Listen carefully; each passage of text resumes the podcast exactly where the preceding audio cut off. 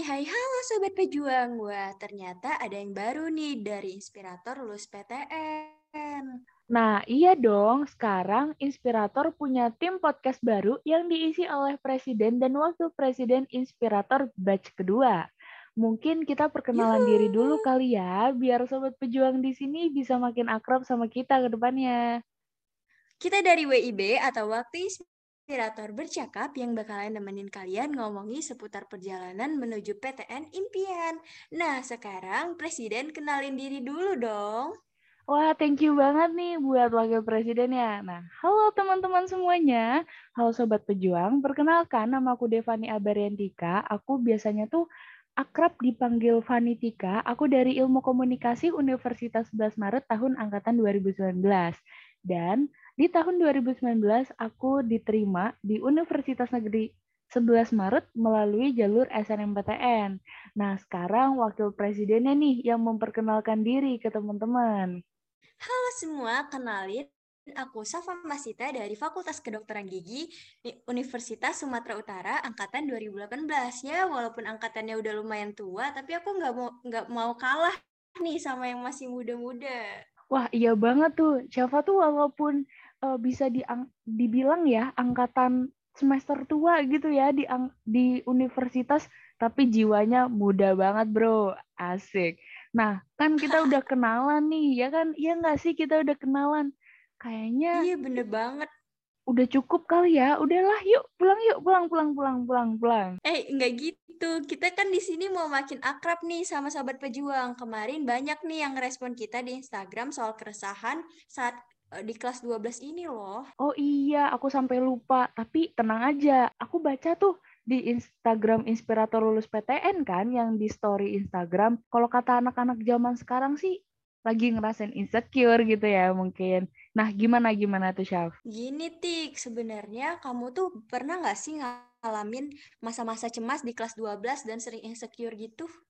Wah, jujur aja ya, kalau aku flashback nih ya ke masa-masa kelas 12 tuh aku pasti banget buat ngerasain insecure dan juga ketakutan. Insecure itu apa? Aku takut kalah bersaing sama teman-temanku. Terus juga kalau misalkan soal insecure tuh karena di kelas 12 ini aku saat itu memang banyak ujian gitu ya, udah ujian praktek, terus ujian sekolah, dan ujian-ujian lain sebagainya. Maka dari itu aku cukup keteteran saat itu untuk memperbaiki pola-pola belajarku yang mana itu bisa aku alokasikan untuk mempersiapkan SBMPTN, tapi malah ya agak-agak hancur gitu deh. Dan akhirnya aku keteteran nih buat mengejar teman-temanku yang lain. Kalau dari Tika sendiri, gimana sih cara Tika ngilangin rasa insecure? Nah, jadi tuh pas waktu aku kemarin kelas 12 ya, aku tuh ngilangin rasa insecure tuh dengan cara biasanya nih aku suka banget nih buat main sama teman-temanku yang lainnya kayak gitu. Udah gitu, aku juga lebih suka untuk belajar melalui buku fisik. Jadi kayak apa ya punya kesan semangat sendiri gitu dan uh, teman-teman aku yang lain itu yang benar-benar jadi support sistemku selama kelas 12 kayak mereka itu benar-benar ngerasain jatuh bangunnya aku selama aku kelas 12 itu gitu. Nah, tapi ngomong-ngomong soal cerita kelas 12 nih, aku yakin banget nih kalau misalkan cerita Syafa lebih menarik Nah, ceritain dong Chef gimana perasaan kamu selama kelas 12 kemarin? Sebenarnya emang dari awal aku pengen banget di SNMPTN, cuman SNMPTN ini kita harus aku dari awal udah persiapin memang untuk SNMPTN, tapi emang di uh, kelas-kelas 12 itu emang rasa insecure itu semakin kuat teman-teman karena apalagi kita juga bersaing kan sama teman-teman kita.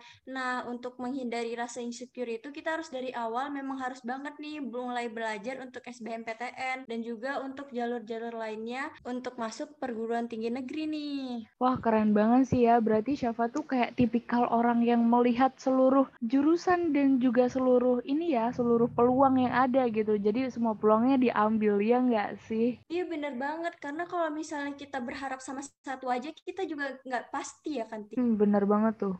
Oh iya nih, Sobat Pejuang, kemarin kita kan udah ada nih buka question box yang ada di Instagram kita. Gimana nih kalau kita reaction dan bantu pejuang PTN untuk keluar dari rasa insecure-nya nih, Tik? Oh iya, benar banget ya. Aku juga sampai lupa nih. Padahal tadi udah kita singgung ya masalah question box itu. Oke nih, bentar. Aku udah milihin nih beberapa pertanyaan atau beberapa respon dari teman-teman Sobat Pejuang yang bakalan kita bahas pada podcast kali ini. Yang pertama, ada ada dari Sakina Triana. Nah, Sakina tuh bilang kalau misalkan dia masih bingung kepikiran mau kuliah di mana dan ambil jurusan apa.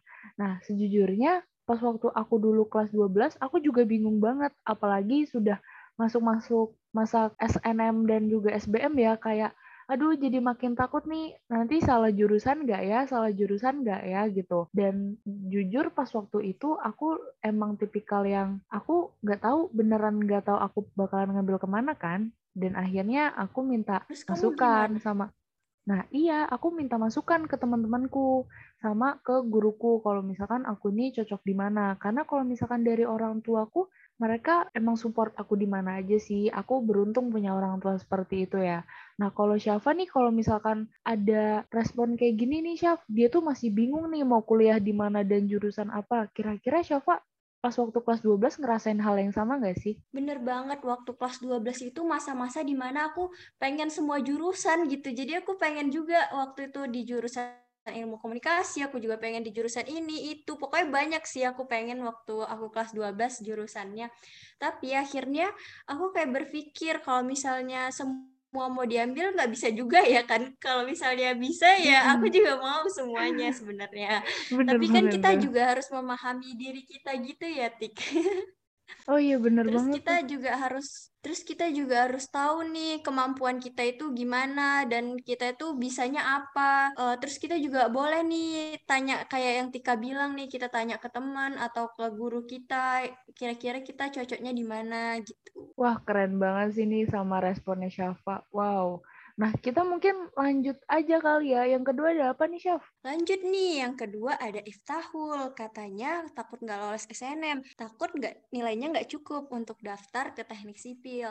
Untuk Iftahul, aku sendiri sebenarnya emang dari awal kurang uh, takut juga ya di SNMPTN. Nah, justru kita takut itu, kita harus persiapin dari awal untuk ke SBMPTN dan jalur lainnya nih. Anggap aja kalau misalnya nanti kamu lulus di SNMPTN PTN itu hasil kerja keras kamu udah belajar untuk SBMPTN dan jalur lainnya nih. Kalau dari Tika gimana nih Tika? Eh bener banget tuh kayak kita tuh harus mempersiapkan diri gitu. Kalau misalkan ada nih waktu itu aku ngeliat dari seorang youtuber gitu ya, dia tuh bilang kalau misalkan eh lo nggak insecure, ya lo nggak berkembang gitu. Nah itu aku yang aku tangkep nih barusan banget dari ceritanya Syafa kalau misalkan kita nggak pernah ada rasa takut atau kita nggak pernah ada rasa insecure, ya udah kita tuh selalu puas dengan apa yang udah kita dapatkan saat ini dan kita tuh malah nggak berkembang dan ya udah stuck di situ-situ aja. Ya enggak sih? Berarti insecure perlu juga ya kan, Tik? Iya perlu banget, khususnya buat orang-orang yang takut SNMPTN gak sih? Iya, tapi kita harus ngimbangin rasa insecure itu nggak boleh stuck di situ aja. Kita harus kembangin diri kita. Wah, iya sih keren banget nih. Nah ini pesan buat Ikhfiatul, boleh banget ngerasain yang namanya insecure, tapi jangan jangan pernah insecure itu menghambat diri kamu untuk melampaui jalur-jalur perguruan tinggi berikutnya dan juga jangan lupa untuk mempersiapkan di jalur-jalur masuk perguruan tinggi yang lainnya gitu ya. Nah, benar banget nih Betul banget. Lanjut ya kita ke berikutnya. Ada yang menarik nih dari Evi Hadinia. Katanya pengen kuliah tapi aku SMK dan takut nggak masuk ke PTN jalur SNMPTN. Ah jujur ini aku pernah ngerasain hal yang sama, tapi memang aku tuh lulusan dari SMA ya. Aku punya teman dan dia itu memang dari jalur SMK dan di SMK itu jurusannya itu sangat jauh dengan jalurku sekarang, dengan jurusanku sekarang. Dan dia itu memang pada dasarnya dia tidak melihat SNMPTN PTN sebagai peluang utama dia untuk masuk perguruan tinggi, sehingga dia mempersiapkan diri untuk segala kemungkinan di jalur-jalur berikutnya, jalur mandiri, jalur SBMPTN, dan juga jalur-jalur yang lainnya mungkin ya yang belum aku sebutkan gitu. Jadi jangan pernah takut dan jangan pernah minder kalau misalkan anak-anak SMK itu nggak bisa lebih dari anak-anak SMA. Banyak nih stigma-stigma negatif dari orang-orang luar ya tentang anak-anak SMK yang ngerasa kalau misalkan SMK itu tuh tidak lebih unggul daripada anak-anak SMA. Nah, perlu diketahui nih teman-teman, kalau misalkan anak-anak SMK ini punya keterampilan yang belum tentu dimiliki oleh anak-anak SMA. Bener banget tuh, Tik anak-anak SMK juga nggak ketinggalan tahu dan teman aku sendiri yang di FKG juga ada nih. Dari jurusan SMK dari infor teknik informatika nih Tik. Jadi nggak menutup wow. kemungkinan sebenarnya anak SMK itu bisa lulus ke jalur-jalur apa pun itu. Yang penting mereka mau berusaha. Karena uh, apa pun uh, jurusan kita waktu SMA itu nggak menutup peluang untuk kita. Kalau misalnya kita mau belajar untuk meraih PTN yang kita inginkan nih Tik. Wow, keren banget. Itu cerita yang wow.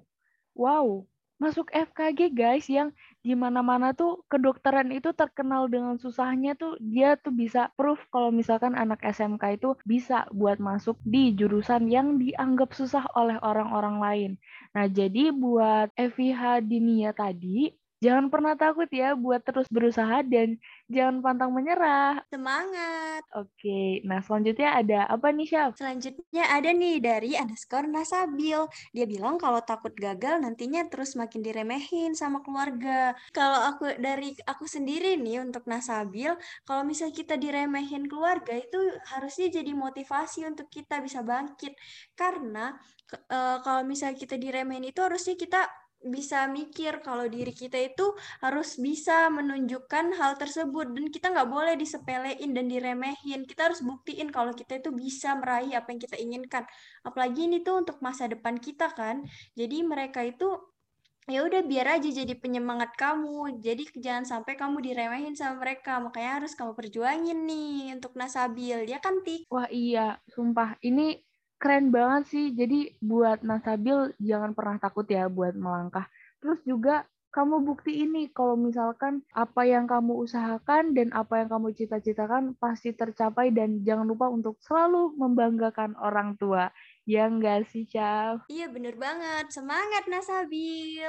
Semangat. Oke, kita lanjut lagi ya ke yang berikutnya. Nah, ini nih sedikit menyayat hati ya ketika aku membaca ini gitu. Ada dari Kania Bilkis 05. Jadi Kania Bilkis 05 ini bilang motivasi belajarnya jadi kurang. Soalnya semua yang kita pelajari bisa lihat di Google. Dan sudah sadar kalau aku males, tapi susah nih buat ngelawan perasaan itu.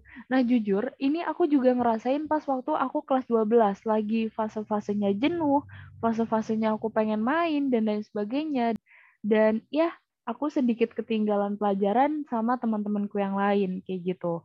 Nah, tapi di lain sisi, tiba-tiba aku tersadar nih, kalau pola hidup belajarku ini seperti ini terus, kapan aku bisa berkembang? Kapan aku bisa selangkah lebih maju? Dan kapan aku bisa menaikkan derajat orang tuaku dari hasil jeripayah aku sendiri? Maka dari itu, ketika aku kelas 12 pertengahan nih, sebelum uh, masuk masa-masa banyak banget ujian, aku tuh langsung ngejar semua ketertinggalan aku dan aku juga langsung banyak-banyakin belajar daripada bermain.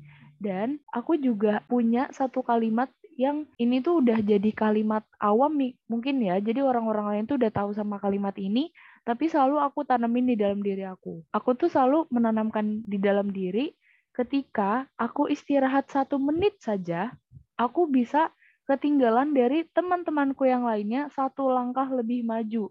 Nah, kebayang dong satu langkah lebih maju itu udah jauh banget. Coba kalau misalkan kita istirahat 5 menit, yang kita tuh kayak cuman, ah mau rebahan 5 menit aja deh, terus tiba-tiba kita jadi dua jam.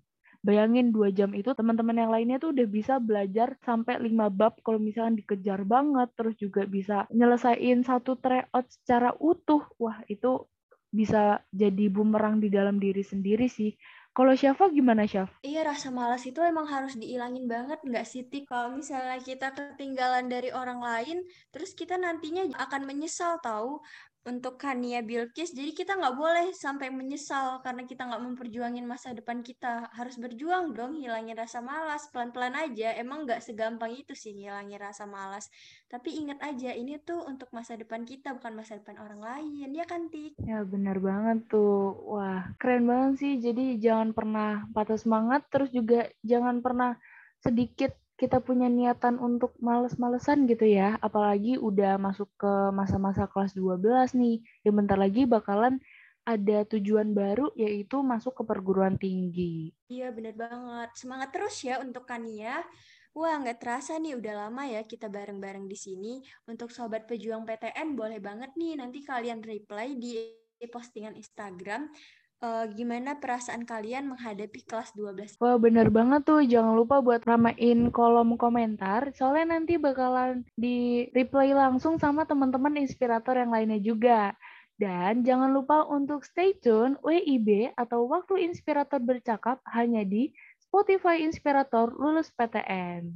Akhir kata, aku Tika. Aku Safa. Sampai jumpa Sampai di episode jumpa. berikutnya. Dadah. Dadah guys. See you.